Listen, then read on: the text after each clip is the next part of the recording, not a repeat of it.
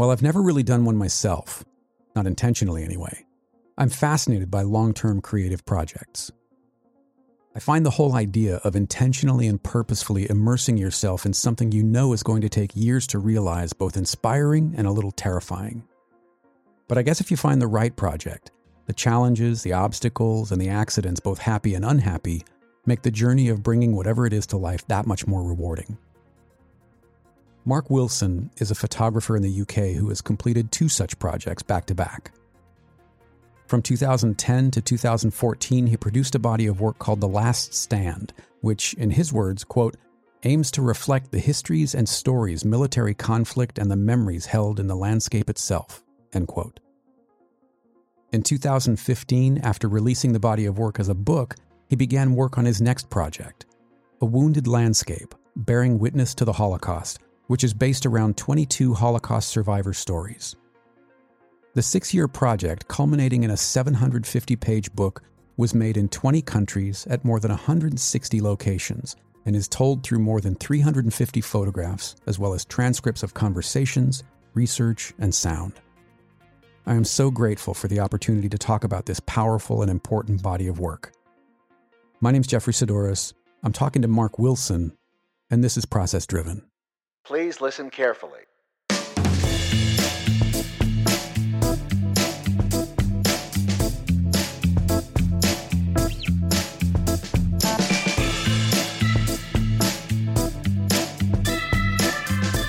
where's your mind at with with where this project is at after after working on it for what, um, six years now, right? Yeah, it's it's, it's good. I, I, think what's helped a lot is that the the bulk of the work, the you know the kind of photography and the research that went along with it, I completed about a year and a half ago.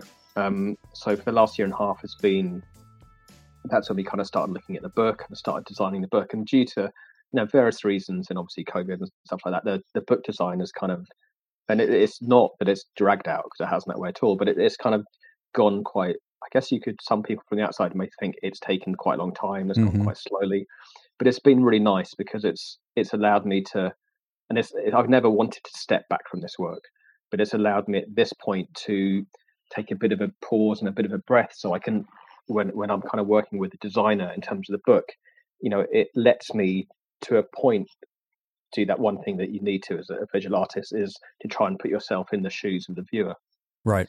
And because we've had this small kind of break between, you know, doing most of the photography, etc., stuff like that, it's, it's allowed, it's helped me in that process, which is really good. But then at the same time, it's now fantastic that we're kind of, and I still got two portrait, well, one portrait left to take, sorry. Um, but now we're really into the design of the book and we're running this Kickstarter campaign, which, and so it means that the book could be published in you know, like three months or so. It's, it's incredibly, it's really exciting because it suddenly feels like I'm falling back into the work again, which which I enjoy doing because I like to be um, I, I, like to be completely immersed, you know, in my it's you know my project or you know my subjects etc. It's you know, it's what feels right for me as a as a photographer to be immersed in that way. So whilst that pause was quite nice, it was quite good for my kind of sanity in some ways, and you know I mm-hmm. was had a lot going on in my personal life at the time as well. Um, I missed it a lot because I missed the I missed the, the stories that I was telling, you know. Um, and I there's a sense of urgency as well to get it out because it's obviously you know the people whose stories I'm telling are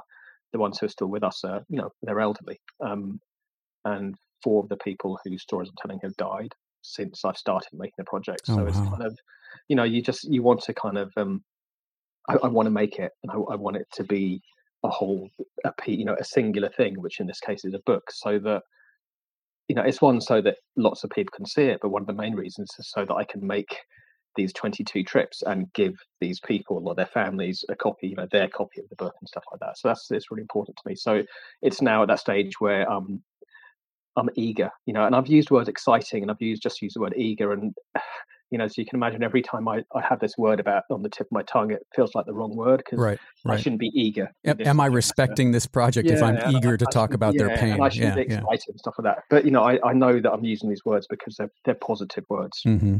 In that way, and I know that I've made the work in a really respectful way, so it's okay. Um, but yeah, so it, it's it feels really good to be immersed in the work again, and you know, and I've been having conversations, you know, with with the story with the people whose stories I'm telling, and they're they're excited to see the book as well.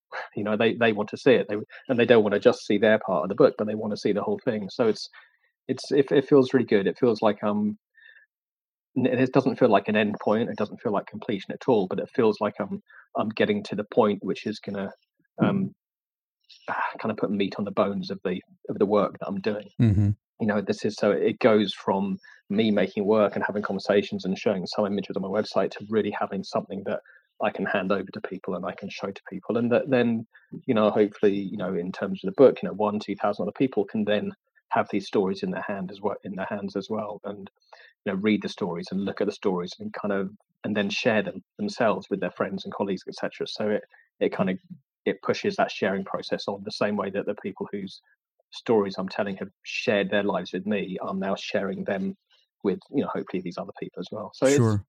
it feels wonderful to be honest. You know, really really good.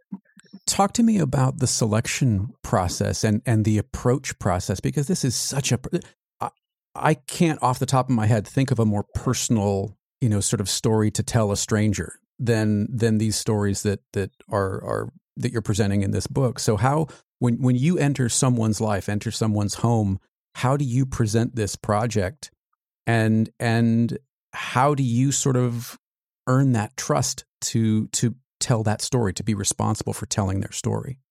Yeah, that's um it, it takes a long time I think to do it, but then I think once you're in front of someone, and you know, I, I never kind of walked into someone's house cold. Right. It was it was never anyone that I that I met and said, "Can I come and meet you?" And stuff Right. like that. It was always, you know, there was there was emails and there was phone calls and there was connections and stuff like that. Um, And would one person sort of suggest or lead you to another person? Was there connection yeah, that way? yeah. I mean, obviously, no, I'll get onto that, but completely. So there was, and the reason for that was really really important to me. I never when I when I when I knew that I wanted to tell stories, these these stories, I never wanted to make a choice. Um, I never wanted to choose one story or go looking for one particular story because it had a particular location involved in it, or it came from a particular country, or there was a particular element to the story. Because I never wanted to to think myself that well, this story is more important than that one, so that's why I'll choose this story, not that choice, because that's you know I have no right to do that because everyone's life is as important as everyone else's.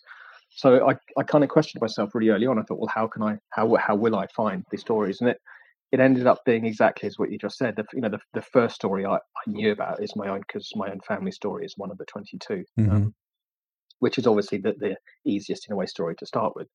Um, And the hardest, I would imagine.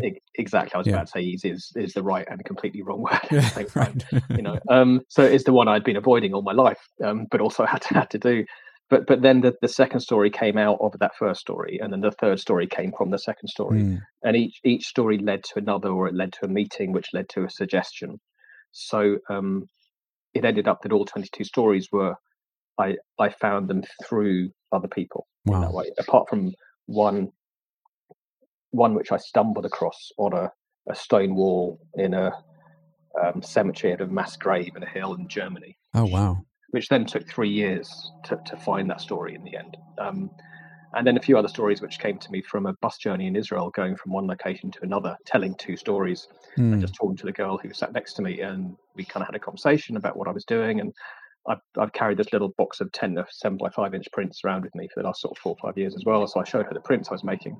And after, after we'd had this conversation, she's told me that she had worked um, with this group that works with Holocaust survivors. And if she wanted, I could put her in, mm, like she could put me in touch with her boss, as it were, who could then potentially put me in touch with people.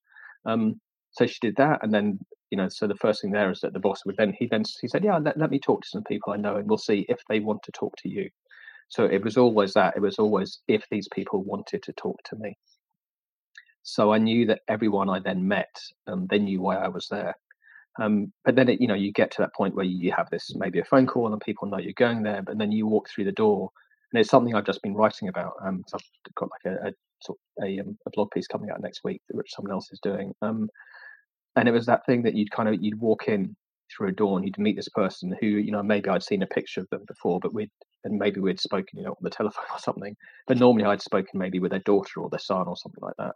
And then you'd walk in and you'd have that first bit of contact, which would be you know like a shaking of a hand or just like the holding of a hand. And then in within that split second, because you can see someone's face and they can see your face, and then they hear your voice and they see your smile. Um, immediately there's that bond and that connection. I think. Um, but then there's still levels of not and mistrust isn't the right word at all but there's still levels of from their point of view is you know what what are you going to tell um you know how can i trust you mm-hmm. that way were, so, were, they aware of your shared history in these experiences or your family's um, history I, yeah i would i always try to let them know as much as possible so yeah. the, you know, the first question they would always ask me and i always like to let them, them ask me a question first normally it was like you know after coffee and things was um you know why why are you making this work and so what i did again is i always like i said before you know i had that small box of prints so i said well let me show you what i've been doing mm. so the mm. first thing i would always do is show them the photographs i'd been making you know the previous year or previous two or three or four years so that they could they immediately would have a sense of the the type of imagery I was making, so the kind of respectful and sensitive imagery I was making, that it wasn't um, it wasn't of a particular genre or particular type, and it wasn't pushing a particular agenda. Um, mm-hmm. And I would always tell them about my own family story and that you know my connection to the work, and and you know I, would explain to them the whole kind of you know the the germ of, of the idea of the, of the work for me, and then its kind of genesis over the last maybe 20 years of why I've never made it before, and then why I suddenly felt as though I could make it. And sometimes I tell them a small story about the first location I went to in the south, in the kind of southwest, southeast, excuse me, in France, and stories there. And so, you know, we, would have these conversations about not about me as a as an individual, but about why I was making this work. So we'd always always kind of share that, so they would feel completely comfortable as to my reasons. There is something about showing prints rather than you know an Instagram site or a Twitter site yeah. or even even a website. There is something more not just physically tangible, but but especially if you're talking to people uh, who are older, yeah. there is something about the tangible nature of a print that speaks, I think, to a deeper level than just showing them something on a screen. Is that your experience? Yeah.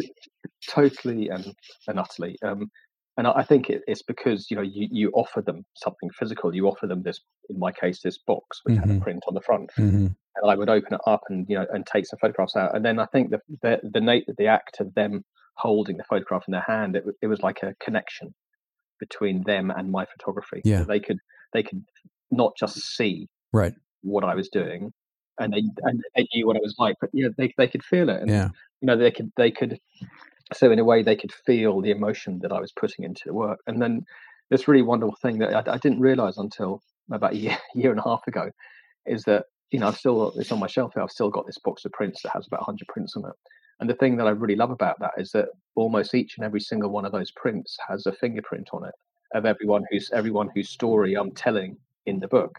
And you know, it's that's like one of those small unknown things right, that, will, right. that will never kind of go anywhere, particularly. But it, it's a really beautiful thing for me to know that I have these people's fingerprints on these on these things. And, and so when I then show that box of prints to other people, for instance, it's I, I, tell them that now, and, and it's lovely because you really feel as though you're. So when you pick these prints up out of the box, you know that Rita or you know Eugene, for instance, have, have held these prints in their hand as well, and these and those hands are the people whose stories I'm then sharing in the book. That That's way. really wonderful. Yeah, there there is an unseen sort of shared history with those prints as well. Yeah, yeah, wow. it's, it's it's lovely though. And so, and then you know the, the process was often what would happen is that the, these people, you know, um, they they would ask the first question. They say, "Well, Mark, what do you want to know?" Um, and I always had this very clear in my mind that I, I never had a list of questions. Mm-hmm. I never I never wanted to interview people as such. Um, I never wanted to ask them this question or that question, that question to get you know predefined answers about particular things.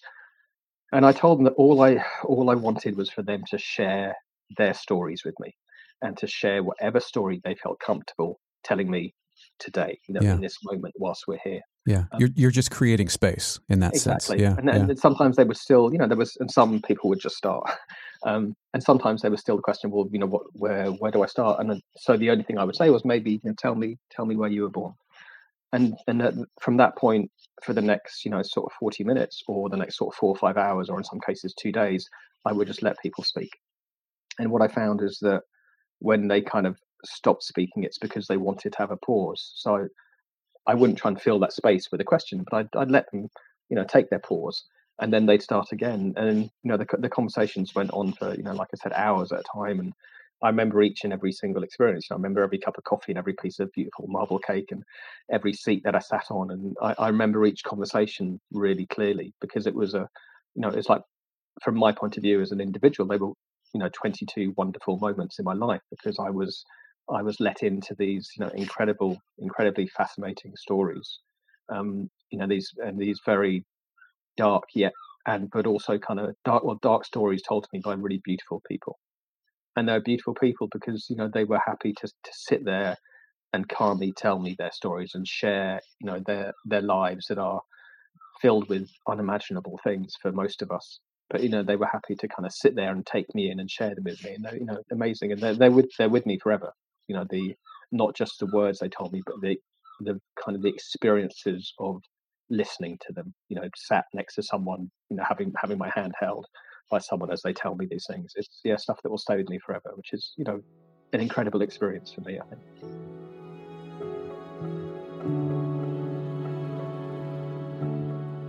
And so freedom meant very little to him uh, because he had nothing just himself. And he was just a poor creature that weighed barely five stone uh, and barely alive.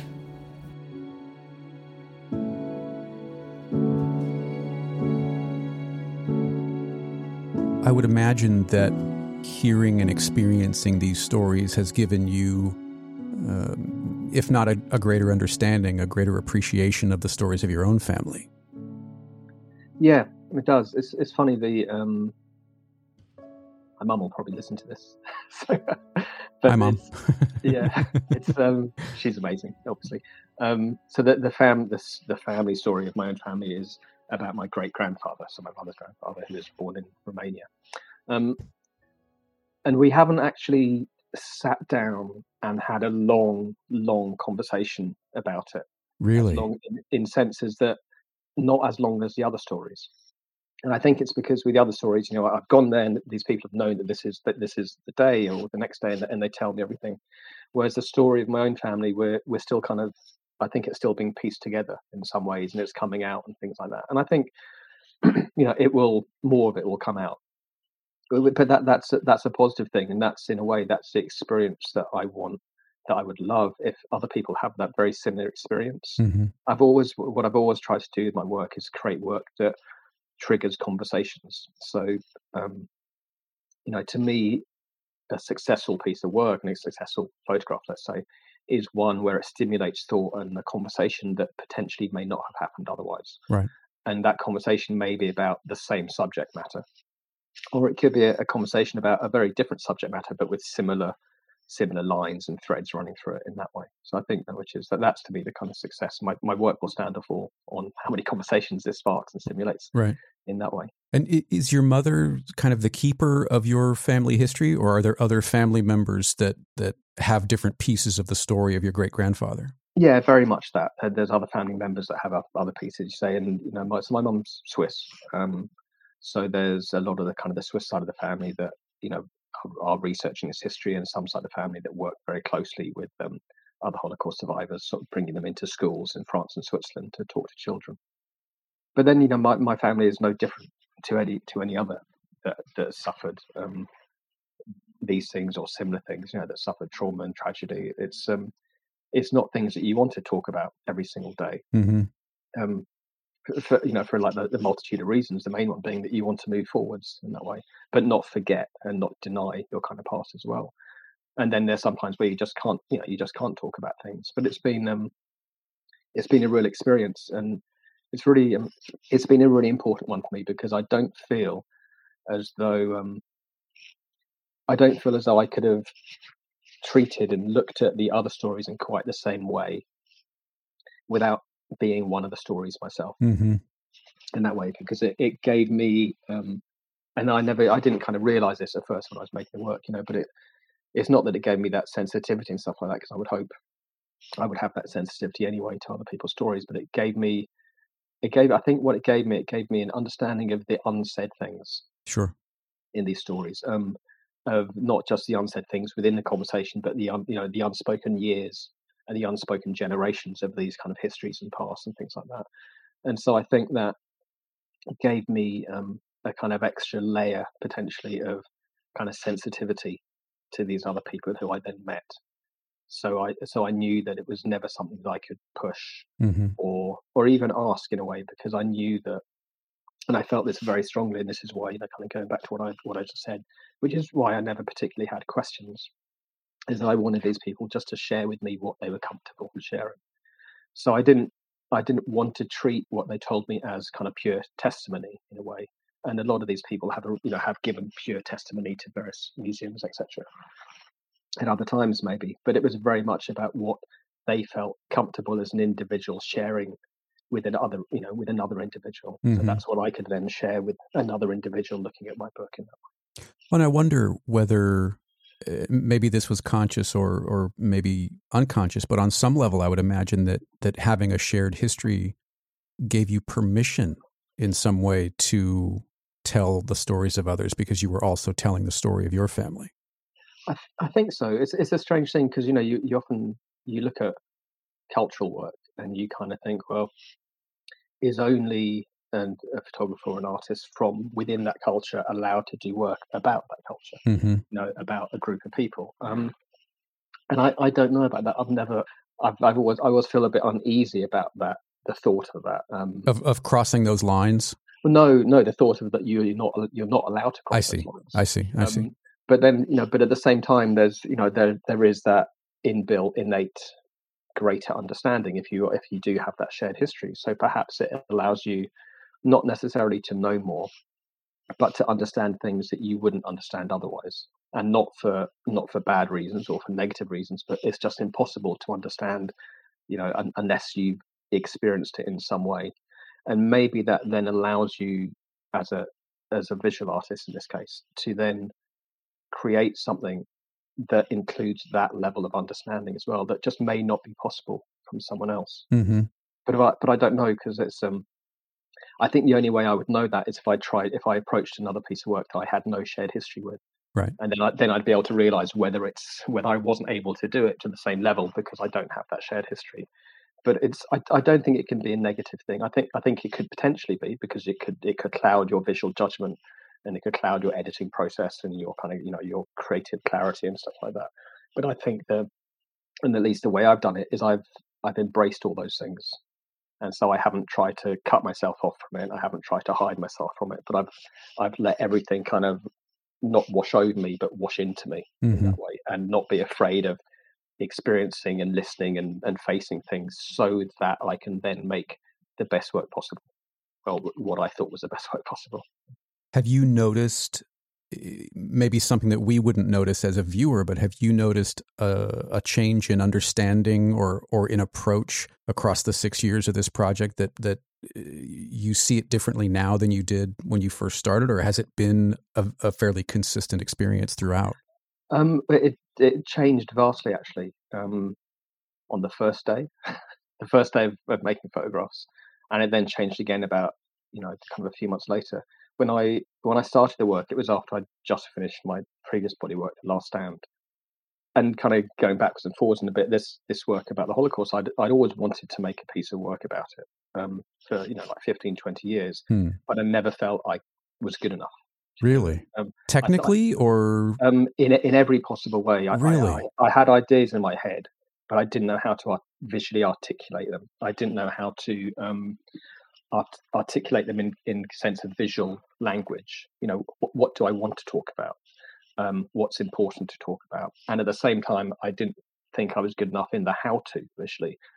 You know, that even if I did know what to talk about, I didn't. I basically didn't think I could take photographs that were good enough for this particular subject matter interesting. um, and you know no one ever said that to me it was just a it was my own my own thing and I, I was fine with that and then when i finished the last stand you know i'd created this body of work that was visually very kind of you know quiet and gentle and sensitive and subtle but still about quite a strong strong subject matter Mhm. um, and so when i got to the end of that piece of work i thought you know what i'm ready to do this this piece of work about the holocaust because i think i've got this this quiet visual language that i've always been searching for and so when I started this new project, my initial thought was that you know I was going to photograph it in the same way that I was going to stand on a hill somewhere or at a distance. I was going to photograph an object or a place within the kind of landscape around it. You know, very much how I'd photographed the last stand.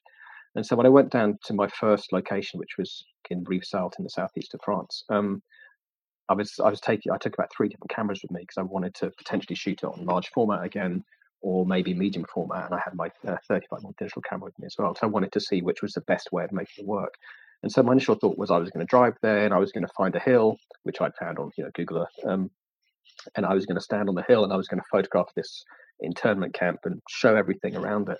And I remember I kind of walked to the top of the hill and I was setting my large format camera up and I put the hood over my head. And within a split second, it was like wrong, completely hmm. and utterly wrong. This and needs was, to be more intimate. Well, yeah it, was, yeah. it was wrong on a few levels. It was wrong because the, the, the choice of camera felt completely wrong to me because I felt like I was gazing and hmm. staring hmm. In a really objective way. Rather than maybe being more immersed in it? well, I didn't know what I had to do yet instead. Yeah, I knew what yeah. I couldn't do, if that makes sense. So, so that wasn't right. And then I also knew that I was, and then I took, you know, the hood off my head, but I realized I was still just being objective. I was, and I knew why I was doing it, if I'm honest. You know, I was afraid to go closer. Um, I was standing from a distance because I didn't want to confront this stuff. Wow. You know, I didn't. I didn't want to step over the kind of the, the boundary level of this internment camp. Wow. So I, you were prepared to look from a distance. Yeah. But it had to be on those terms at that point. Yeah, and yeah, you know, I knew I knew what had happened at that place. Um, um, but yeah, you know, without really, and I hadn't gone there thinking I don't want to go close. But I, you know, my automatic thing was when I got out my B and B in the morning or the, the first evening was not to go into the place, but to look at it from a distance. And I remember someone had asked me, you know, very very close at the time as well. They'd asked me, um, and this was my mum's cousin who lives in Geneva and who does Claire. He does lots of work with Holocaust survivors and she had asked me whether I want to meet some of the survivors who she works with. Um, and I said, no, not yet. I want to mm. wait a hmm. little while. But um, why do you, you know, think that was? Well, this is the thing. I was actually lying when I said that. Um, it's because I was afraid to. Wow. Because, and the reason I was afraid to is because I thought, well, you know, what what can I say to to this person? Right you know, how can I stand there and say I want to take photographs about the Holocaust? I want to make a piece of work because it's like, you know, who am I and, and what can I do? And so, and so I kind of I, I pushed it away. So, but then when I I then you know after not not using the large format camera, I did some work with my medium format camera, but I also took some um, some digital photographs from that hill. And then I went back to my B and B and I kind of looked at the photographs and I, I knew that it was completely wrong. I knew that, well, if I just carry on like this, I could, could create some images that were, from a purely visual point of view, quite beautiful, but it would be a complete and utter waste of time. Right. Because I wouldn't be doing the work justice. It wouldn't be telling anything particular, and they'd be far too objective and it was unnecessary. What the work I would make would be unnecessary. That that um, seemed to work for the Last Stand, though, but it, it yeah, obviously yeah, wouldn't work for this. Not for this. Yeah. So you know, I was I was sad to be honest because this was I I finally felt I was ready to do this work, and then I realised that I I wasn't. Um, and then I woke up the next morning and I kind of realised that well, this is you know it's it's very obvious what I need to do. I need to step over this boundary and into this place, and then that's when it all completely changed for me. Um, that I'd kind of walked into this place, and this was an old internment camp in the south of France, southeast France, sorry. Um, and I've been told about this particular barrack, which was barrack number K12, and it's a barrack where children were kept, um, and they were helped by Swiss Red Cross workers, etc. There. Um, and I kind of wandered around this site for about a couple of hours, and it wasn't because I was afraid to find this this particular barrack, but as I was just looking for it because there was it was a huge site.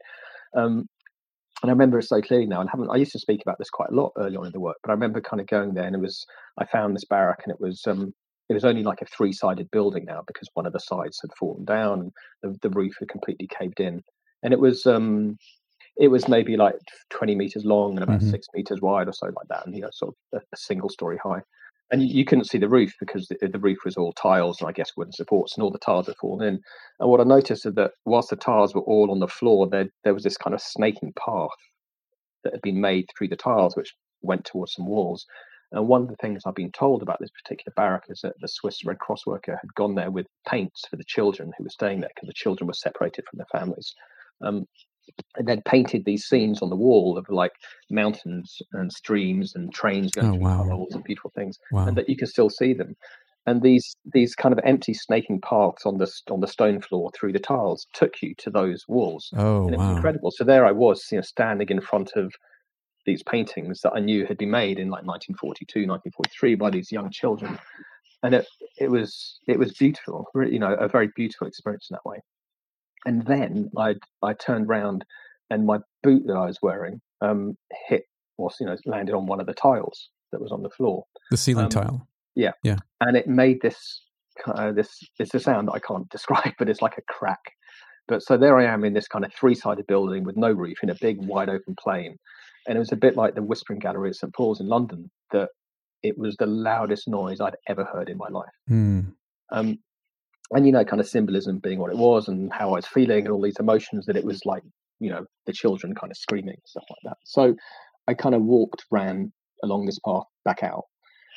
And then I remember as I was walking away from this barrack, I kind of noticed these small flowers on the ground and I walked past them. And then this, this really strange thing happened to me that I stopped after about 10 yards. And I thought those, the little flowers, for whatever reason, you know, symbolism again, they were like the children in this barrack. Hmm. And then I carried on walking away, and then I thought, oh, I, sh- I, I, what I, I should go back. I should photograph these children. And I remember actually saying those words to myself.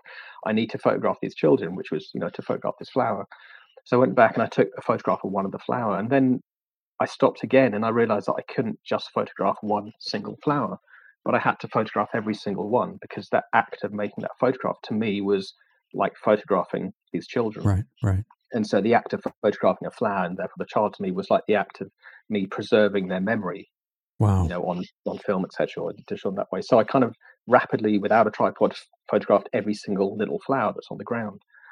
And then it was, and so that my whole kind of aspect. So what I realized at that point is that I needed to do much more with the work, and I couldn't stand away from a distance.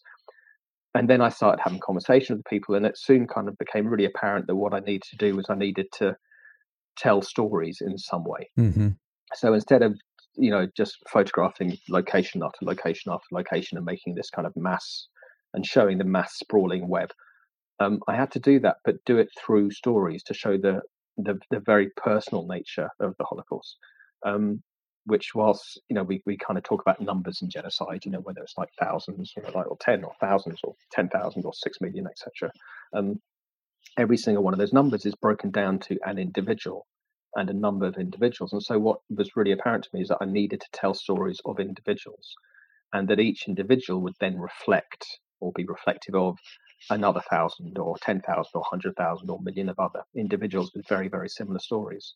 And so that's when the the real and it's not an idea, you know, it's when the realization that I needed to tell stories kind of came from that point. So the project kind of changed, and my whole method, working method as a photographer, completely changed in that moment as well, which was which is a real kind of revelation to me.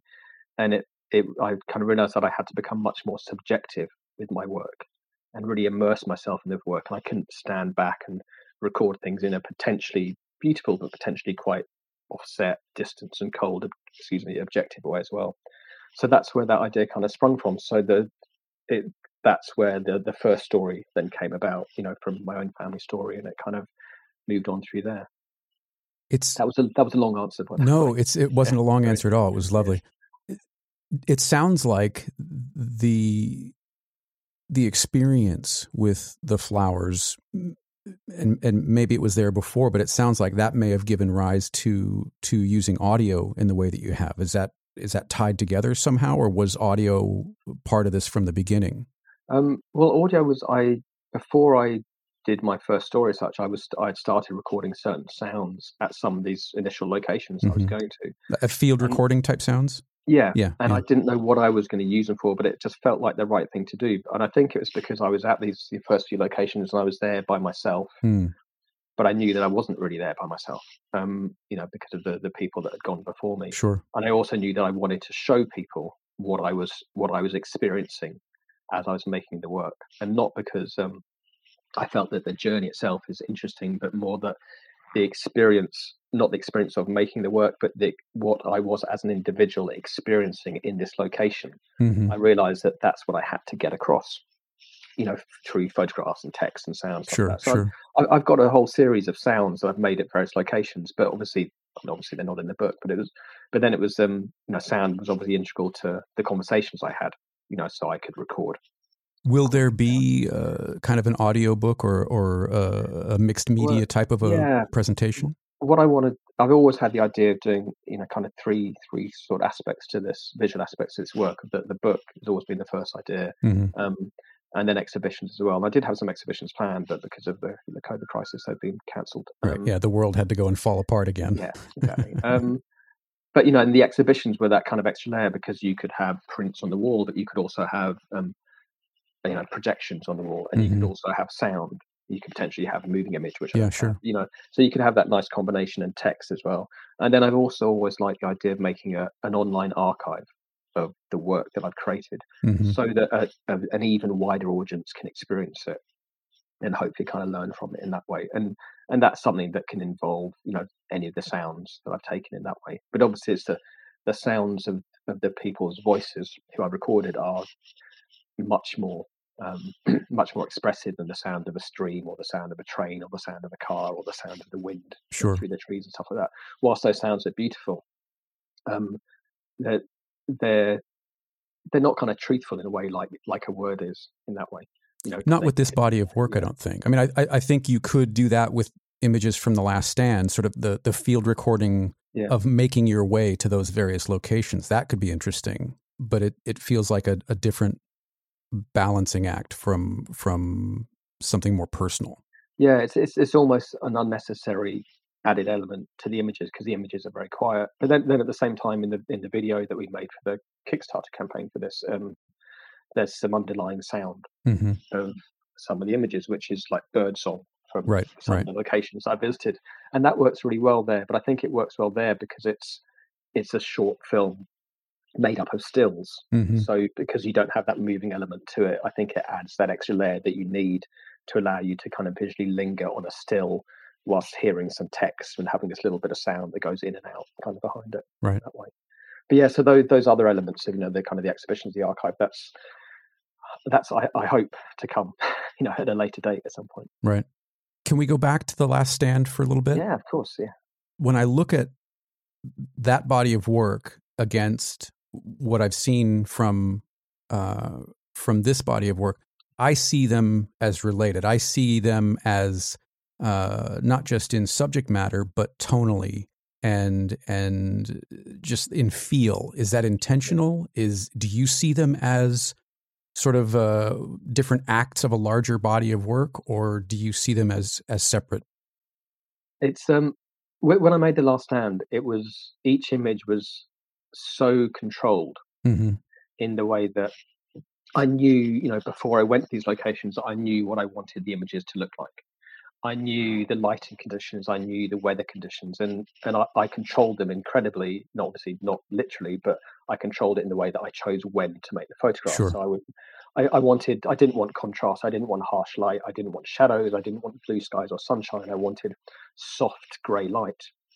Um, I didn't, you know, I felt these, excuse me, these locations had enough kind of drama with them anyway, and I didn't need all those things. So I wanted to photograph them in the, the simplest, softest flattest light I could so that you just saw the object, you know, the, the, concrete structure, and then it would kind of almost melt into the landscape around it. So I controlled it in the way that I, I followed weather reports and I, I only photographed very early on in the day when there was no people around and when the light was as flat as possible, etc., etc. And so that's why the last stand was that kind of very, you know, I think like 76 out of the 80 images are just all grey skies mm-hmm. that way because because of that were yeah. there no surprises along the way because you you had yeah. made such efforts yeah. to control it yeah, it, it, was easy you know i, kind of went there and um, i'd get to a location the evening before and i'd do a recce using my phone you know and work out compositions and exactly where i wanted to stand and then i just get up at silly o'clock the next morning and go and you know with my tripod and i knew exactly where my tripod was going to be um, and then i'd wait for the light to be just perfect wow. and then i'd take one shot and then that was it. And then I'd pack up and I. You took only one shot, so it was almost well, clinical in that respect. Yeah, yeah, very. You know, I, sometimes I did like, I mean, the, when you're doing, you know, with sheet film and you've got a, you know, a really big viewfinder, obviously. Um, right. You know, and like me to, to me, there was no reason to take a second to, to waste a second piece of film on exactly the same shot. Mm-hmm. Every time you do that, it's five pounds for the film and five pounds for, for processing right, stuff. Right. Um, some locations I maybe did two or three different compositions, um, but you know, not that much. I think for the whole book, The Last Stand, I used about 400 sheets of film hmm. over 400 years. for 400 excuse me over four years. So felt know, like 400 years. Yeah, it did yeah. Um, so basically i took 400 pictures in four years which is obviously a, a fairly small amount mm-hmm. like that. And you know some of that was potentially from a financial point of view. Yeah sure, sure. but it's all it's all i felt i needed to do. And it was completely precise and rigid and controlled but that was kind of part of that work and then when i when i started making wounded landscape i i before i even you know went on that first location, I knew that I didn't want to work in the same way because it felt really trite to control the the weather conditions and to only photograph these places when it was grey. Sure. Only photograph. It just felt wrong. It felt like I was adding this extra layer that didn't need to be there, and it, it felt um, it felt obscene almost for me to do that. Right. You know. Um, but what I what I find is that you know, but I still try and photograph early in the morning because if you're at a location, you may as well photograph when the light is as as best you can and stuff. But I didn't kind of control and plan it in that way. But what happens is that my my visual style is is just you know I think everyone has their own visual style. and I think it just comes across. And what surprised me is that whereas the last stand, for instance, was all photographed on a single camera and camera format, and Wounded Landscape has been photographed on three different formats um, with some film cameras and some digital cameras. But I've I still got that same look and feel to the images, you know, throughout the whole work, you know, even over a six year period. And so I, I, think it's just because that's what I do. You know, that's the way I photograph. And I think that I think my the way I feel and the kind of sensitivity I have perhaps to the subject matter and what I'm trying to tell with the subject matter, you know, controls how I make a photograph. And I know that when I make a photograph, you know, I, I don't rush and I still take as few photographs as possible. And you know, when I'm looking through my viewfinder, whether it's kind of looking down or with a six six camera or you're looking through a rangefinder viewfinder, I never take photographs quickly. I always consider, you know, kind of every aspect of the frame in that way. And I think it's quite it's very slow photography. Mm-hmm. But I mm-hmm. think maybe that's maybe that maybe it's that that's the look that I kind of have throughout my work. Sure. It's it's created not, you know, because I'm trying to control the light in this work as I did in the last one, but it's the kind of composition and the, the kind of the the the kind of breath that I take before I press the shutter in that way. I think even though beyond the look, the subject matter, they they are both on some level consequences of conflict. They are both the the evidence of atrocity. Yeah. And I think that's where I where I sort of made the connection between the two bodies of work is yeah. is you know and and you you talk about being very moved by by landscape. I think I either read it in another conversation or it might even be in your bio that that landscape and history and story is is inexorably sort of linked to one another.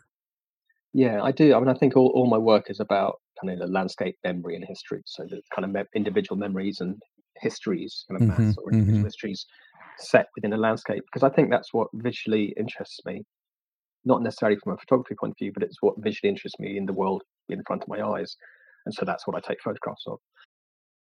So I think that's you know that's that's a link between it. There wasn't like a an historical link between right. the last stand and Wounded Landscape, but it was kind of it was a a natural progression in a way because you know the work I've just finished now is the work I've wanted to do first.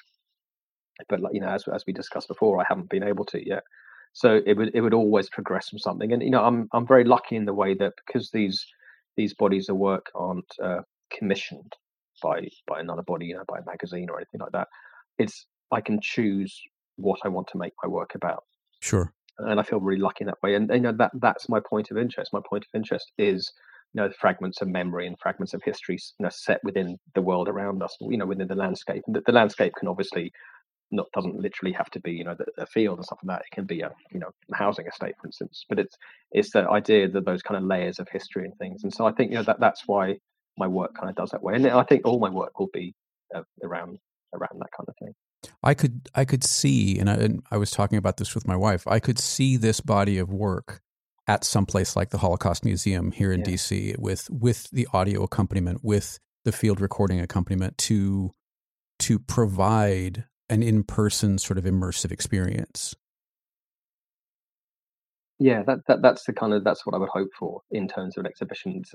It's, it's funny with exhibitions because they're always you know that I, I, love going to exhibitions and i like my work being exhibited but it it's always seems feels like quite a fleeting moment for the audience. You know the audience will walk basically walk past your work from left, generally from left to right, and sometimes they'll stop and look, and then they'll walk to the next one, to the next one. Um, I think that's why, in some ways, I prefer books because books allow the audience that chance to to really linger mm-hmm. with a piece of work mm-hmm. and to really engage with a piece of work on a very individual, personal level for as long as they want. And they can put it down and pick it up and put it down and pick it up. And I really like that yeah. about a book. Obviously, a book has certain constraints to it because it's very linear. You know, it goes from page one to page in this case 750 and you, you generally read it forwards and you can't really look at more than one or two pages at the same time whereas an exhibition is nice because you can stand and you can look around the whole gallery space um, well and there's also the shared experience of it a book is yeah. is you know by its nature uh, an individual experience and uh, an exhibition or, or some sort of gallery show you do get that that shared experience and and whether it's just glancing at the person next to you and sort of nodding or making contact or yeah. having it evolve into a discussion, which has happened many times for me here in DC. Eh, there is this sort of collective experience of of sitting with the work, which yeah, I find which, really good. really positive. It's you know, for instance, most of the like a lot of the locations I've you know visited and, and photographed at, you know, a lot of them I found myself mm. there by myself. But a lot of other, some of the other locations you're there, and there's other people and there. And mostly those are the locations that are kind of you know, looked after places, museums as such, you know, sites in that way, as, as opposed to just a ravine by the side of the road or an old old building in Paris or something. Um, and the, the, the experience you have at a place like that is you do walk around, and it's exactly as you said. You you nod at other people that walk past you. You know, you, you don't often have a conversation because you don't need. There's nothing that can be said. Right or needs to be said in these places. But you do have that shared experience, which is which is a very positive thing, I think, and it, it makes you realise that you're not alone in these places, which is good. Whereas most the, a lot of the locations I went to where I was alone, it was it was much worse for me personally because of that, because I was so alone. And you'd have all these thoughts and ideas and you know, images going around in your head, especially because I knew things that had happened at these places to very, you know, to specific people. Right. And when you have that shared experience of just walking past someone on a path and you, you nod and you potentially smile at them, it, it's it's like you've just had a small conversation. You like, you know, you both know what's happened what's happened at this place, and by sharing that that nod or that glance, it helps quite a lot. So I think in terms of a, a kind of exhibition museum, that could work really well, especially with you know audio visual and projection and sound and text and it it can become quite an immersive experience it's, i like the idea that it, it would almost become a giant version of the book right. inside a museum but you could walk around at any angle and you could talk with other people as you were looking at it. So it would be that very different experience which you know which is nice. I think the other thing is i've, I've you know given a, a, some talks about the work already. And giving talks about it is, is fascinating because you can stand on a stage with your images behind you and you can go from one story to the next and to another and to another. And one of the things about this work is that um, although it's about 22 individual story, all of these stories are connected with the other stories. Right. Um, you know, these people didn't know know each other at the time, um, but there's not a single story there that doesn't have some connection to one of the other stories, and some of them, you know, there's there's some locations which are connected by nine or ten of the stories. Um, and when you're talking about the work on a stage, it's easy because you can have different slides and images behind you, and you can bring sound into it and the other really lovely thing is you can see the audience's reaction as well, and you can kind of meander and veer off and talk about things like that as well. And you can get some of that in the museum experience as well. I think as long as it's not just a and you know apologies to, to some you know, galleries but as long as it's not just that dry print print print print experience but it does have that other level right of kind of, of you know a personality to it so it has sound and has movement and things like that as well how do you decide what we need to read, what we need to learn, what we need to know as an audience to understand where you're coming from and what you're trying to say with the work?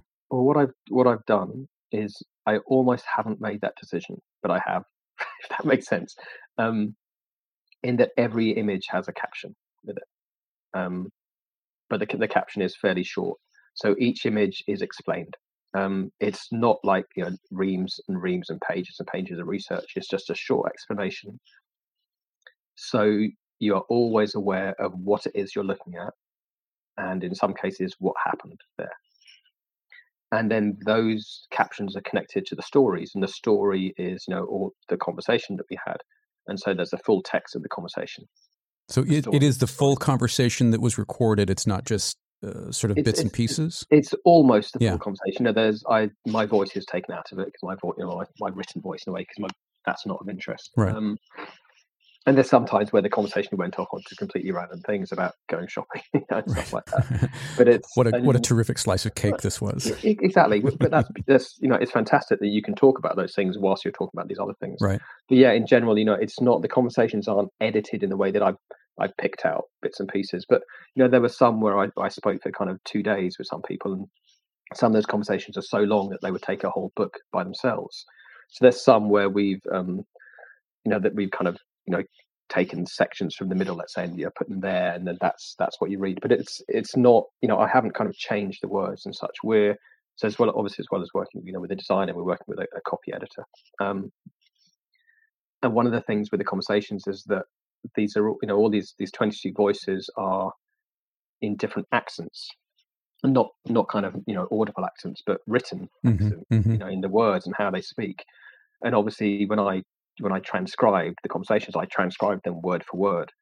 And when you when you hear those words they make complete sense because it's being spoken to you and you know you you you juggle these words around sometimes and these accents but if you just write those words down exactly as they're spoken it, it almost becomes illegible and unreadable so there's this really fine process that i haven't done at all because i'm not skilled in that way of sometimes changing a, a word or two not in any way to change the meaning of what's being said but simply so that it's readable Mm, mhm, and mhm. that it doesn't break the flow. And it, you know, it's a huge skill to do that. And I've had like two people that have really helped me with that. One person who's working with all the text, and then a colleague of hers who's like a translator. And so when there's some that are in different languages, she's kind of come in and she's done that job at the same time, but with translation. So it's it's a way of trying to be as um, as close to the you know to the original words that were spoken to me as possible, but so that they can be read literally read by an audience as well, and it doesn't become confusing in that way. Um, but then at the same time, when you know when you have bits of audio, so you know there's little bits of audio on the Kickstarter video, and when I do when I do talks, I always play some of the audio, and you know it's incredibly emotive because I can be telling someone about Anna and Arthur's story, for instance, and talking about specific locations and things that happened to them. But you know, my, my voice is generally like a visual thing, as is my photographs and my voice. But I know, and, and this is the lovely thing about giving a talk about it, is I know that when I then play a small recording of Anna talking, for instance, for maybe 30 seconds, you can. The lovely thing is that there's that immediate connection between what I've been showing visually and what I've been telling about this person, you know, and I'm, I'm maybe I've shown the portrait with them as well. And then as soon as the audience hears that voice as well, it's like that connection comes on, goes up a whole nother level. And it's almost as if the audience suddenly feel like they know Anna in this case, and they are their friend, and they they're there listening to what she's saying. And then when when I then continue and talk more about her story, for instance, or show or show more photographs, they're they're there with me, you know, and they're they're listening to her voice through me in that way. So so audio is is, is incredible, and that's the one thing that a book can't have. So whilst I I love book formats and be, because I think it gives you that that time by yourself to you know to go in and out and to to, to give as much as you want to a book it's it's harder as the creator of a book it's harder because i'm still trying to get all that emotion across without those extra tools as it were without having you know movement and without having video and without having sound well Sure, sure, way. sure.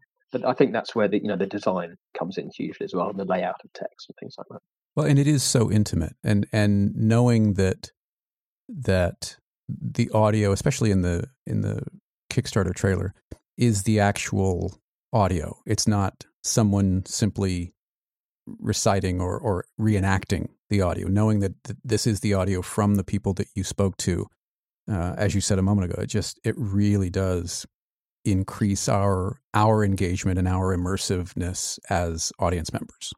Yeah, it's it's which is it's, it's very powerful, and yeah, there's there's some there's things like some of the you know of the people I met, there's very few of them who's well, you know not that many of them, I say, who's where English was their first language, Hmm. um, and you know some of them would spoke to me in Russian and some spoke to me in French, and then it was kind of translated afterwards.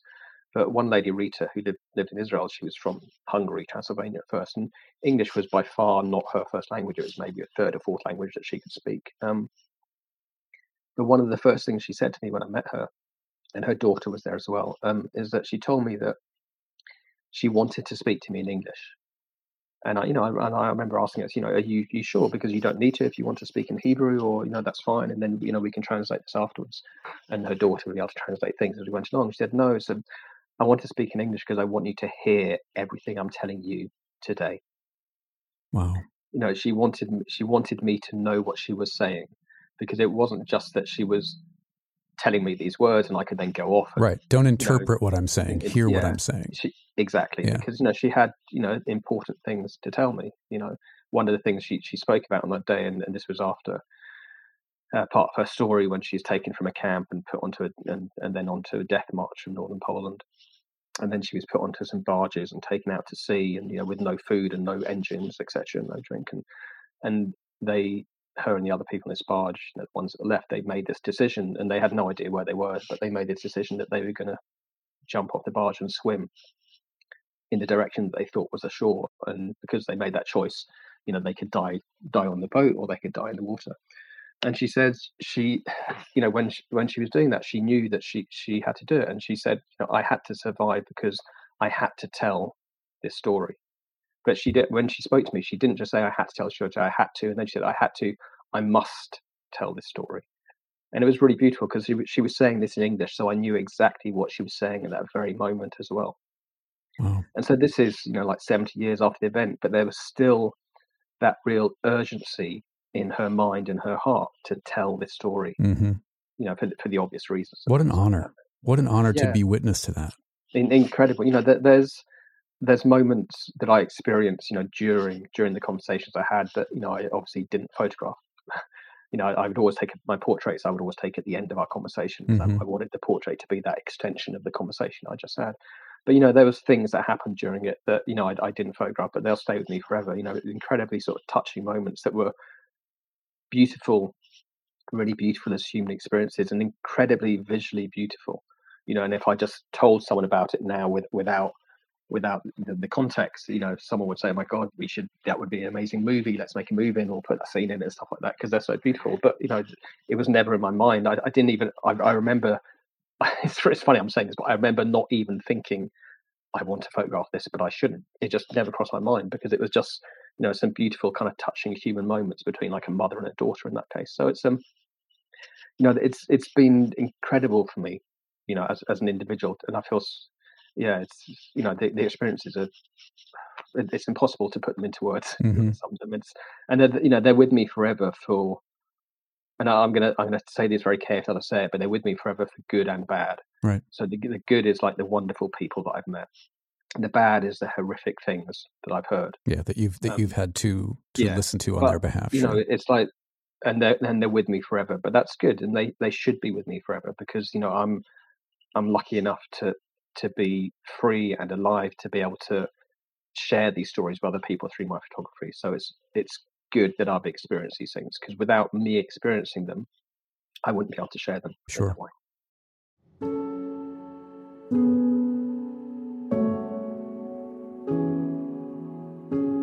And my mother said, "Don't worry." Uh, and the soldier had a big sack. She said, "Just get into the sack. It's okay." And she said, Goodbye, keep quiet, don't say a word.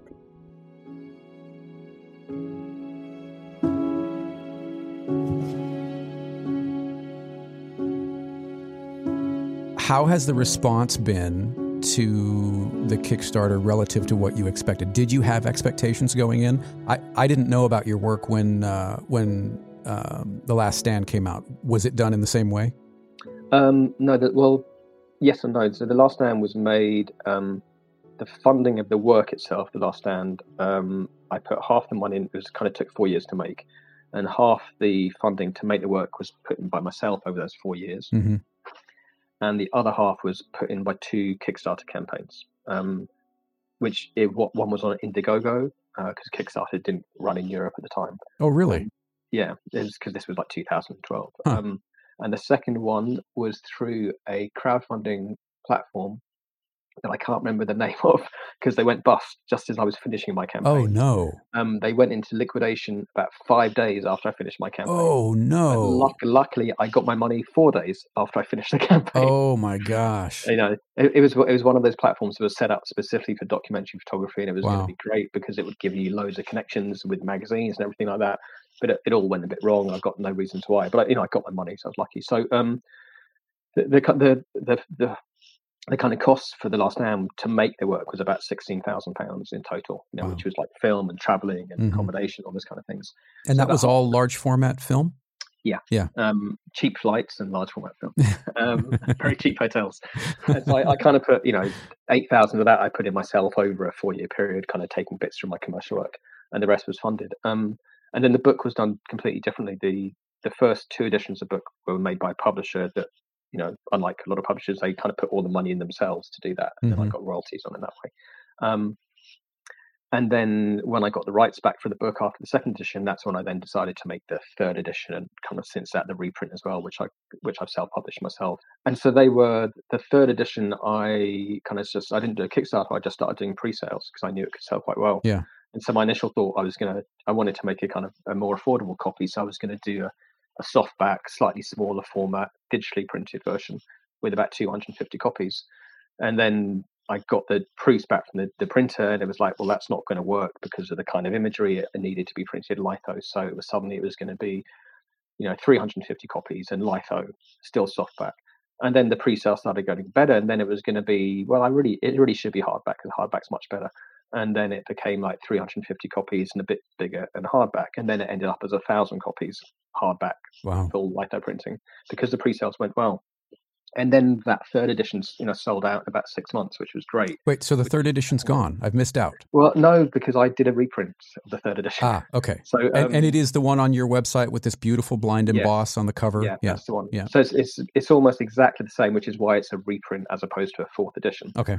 Um, the only difference is the the paper stock on the front cover is very slightly different color, but otherwise the design and everything, and you know the weight of the book and the pages, and the images are exactly the same. So it's a third edition reprint in that way. But then, so yeah, coming back to the question, so a wounded landscape has been made differently. So a wounded landscape was um, again the making of the work. You know, it's it's it's cost up upwards of like thirty thousand pounds or more to Wow. make because it's six years of traveling.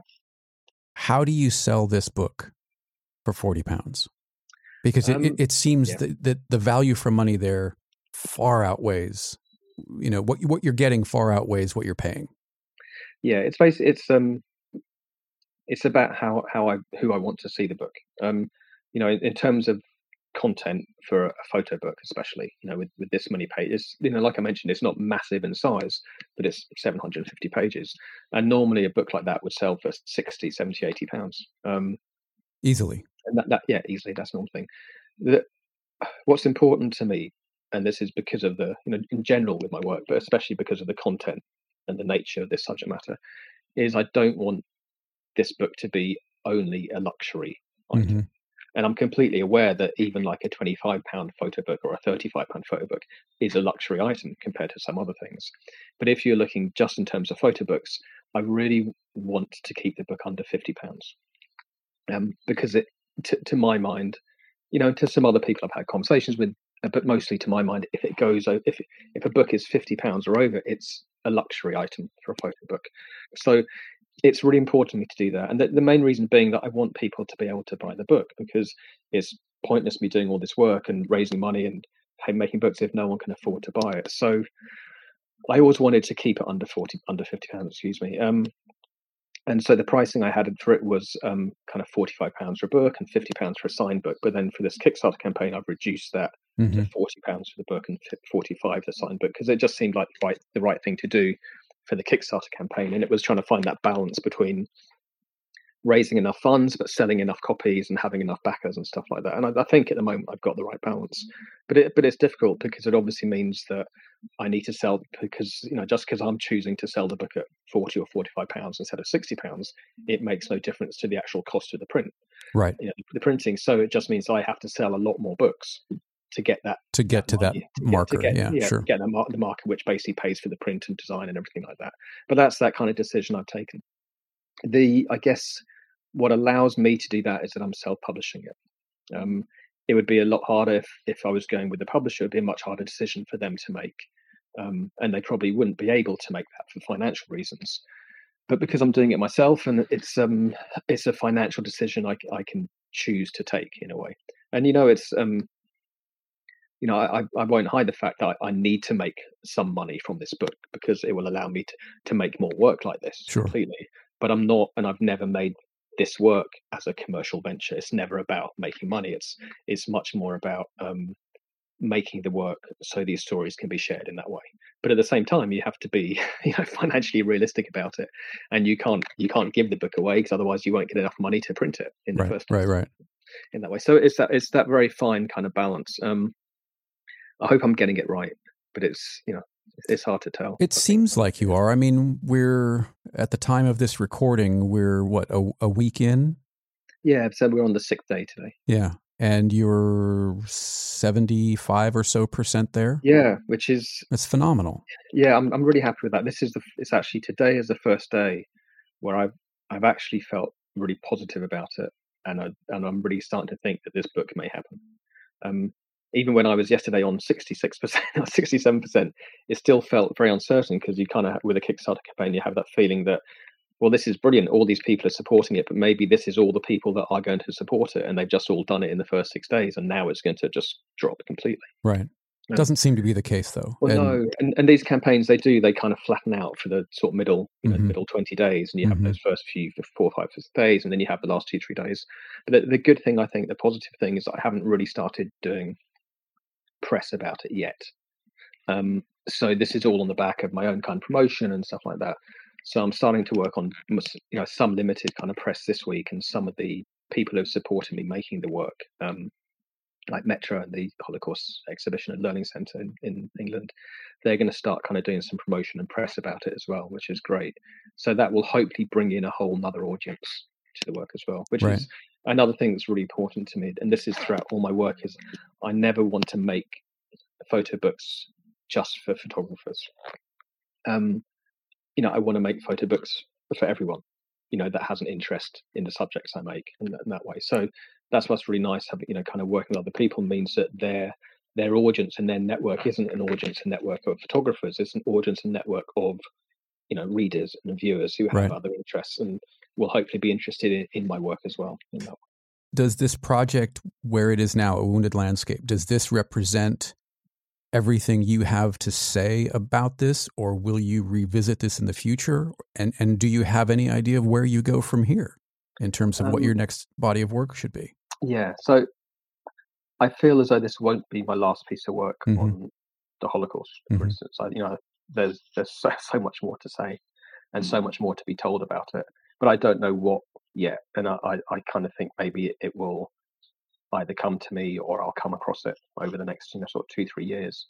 Um, but it's definitely pushed me forward in the way that, you know, whereas compared, say, to The Last Stand, that the, the really important thing with my voice as a photographer is to tell these stories.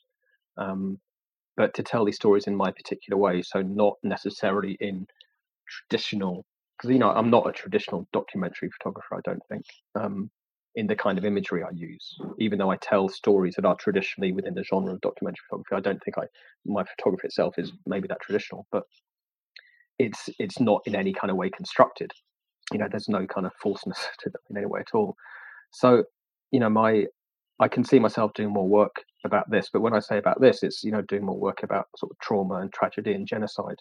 Um, whether it will be the particular subject of the Holocaust, I don't know. You know, it it it could be, but then it could be other things as well. You know, to do that, if that makes sense. yeah it does absolutely yeah. and and I've, I've got my I'm I've started work on my next project as well. I've got an, another new project I'm going to be doing in Italy next year, but I've kind of started some new work in Ukraine at the moment as well, um, which is going to take hopefully a year to make, which would be very quick for me because Right. normally my work is you know five six years. Um, but the idea is to do it in a year if we can. But that's very much about stories as well, um, not connected to um, a long ago history, but it's kind of, it's, it's, it's, it's historical work, but it's kind of current history as well in that way. Um, but it's very much story based, so it's a work that's going to come out of telling, you know, sort of fifteen or twenty stories in that way. I, I love how you approach your work as, and it seems this way, and correct me if I'm wrong, but it seems like there is there is not only importance for the work itself, but there's importance to you in playing the creative long game and and really diving into a project or a story or a body of work that needs to be told and and feeling like you are um, doing it justice and not just skimming you know sort of over the surface to to give us a a view from a distance but really show us as a as an audience as a viewer uh, the marrow of what it is that you're trying to see yeah um i can't i can't imagine doing it any other way really you know that, that that's the way I, I think it should be done and at the same time i know i'm i'm very aware that i'm lucky to be in the situation I am that I can do that. You know that I can give it the time. Um, you know, if I had, you know, I have other responsibilities, obviously, but in, in terms of my photography, I can give. You know, I've, I've always kind of, I kind of work as a commercial photographer as well. You know, kind of photographing interiors and architectural work in that way. I have up until um, the COVID crisis, um, and that's always given me the the time ability to make these long term projects. In that, that work would always, you know, feed me and put petrol in my car and clothes on me and stuff like that. And I would always, but in a way, buy time from my commercial work to then make this project work that I would work on getting funding to make the work and stuff like that. You know, start off with my own money, then try and get funding. So I feel really lucky in the way that I can put all this time into my work, that I'm not constrained by time necessarily, or the constraints of it being commissioned in that way. Because you know, commissions can be very liberating, but and they can give you opportunities that you wouldn't have otherwise. But they can sometimes they can come with constraints sometimes. Um, and it, but it's you know so yeah, I'm lucky I can work that way. But I, that's how I enjoy to work. I enjoy to immerse myself in a in a subject, and I, I, you know, and I think I'll do it more and more and more as I go along. I, I can't I can't see myself ever wanting to kind of stand back and look at things from the outside or just you know do something on the surface. I can I can only ever see myself wanting to make pieces of work that you know that I've really kind of thrown myself into in that way. And you know the reason to me is simple: is that if I'm telling someone's story, I, I need to get I need to get to know them so that I can tell their story properly. If you'd like to see Marc's work or purchase a book or a print, visit his website at marcwilson.co.uk. That's M A R C W I L S O N dot co dot UK. You can also find him on Twitter and Instagram at Marc Wilson Photo. You can subscribe to Process Driven in your favorite podcast app, or subscribe to Jeffery Saddoris Everything to get every episode of every show that I produce in a single feed. Connect with me on my website at jefferysaddoris.com. That's J E F F E R Y S A D D O R I S or on Twitter or Instagram at Jeffery Saddoris. If you've got questions or feedback or maybe a suggestion for a process driven guest, email me at talkback at jefferysaddoris.com. I'll be back next week with another conversation, and I hope you'll join me. Until then, as always, thank you very much for your time. Thank you for being here. Thank you for listening, and I'll talk to you on the next one.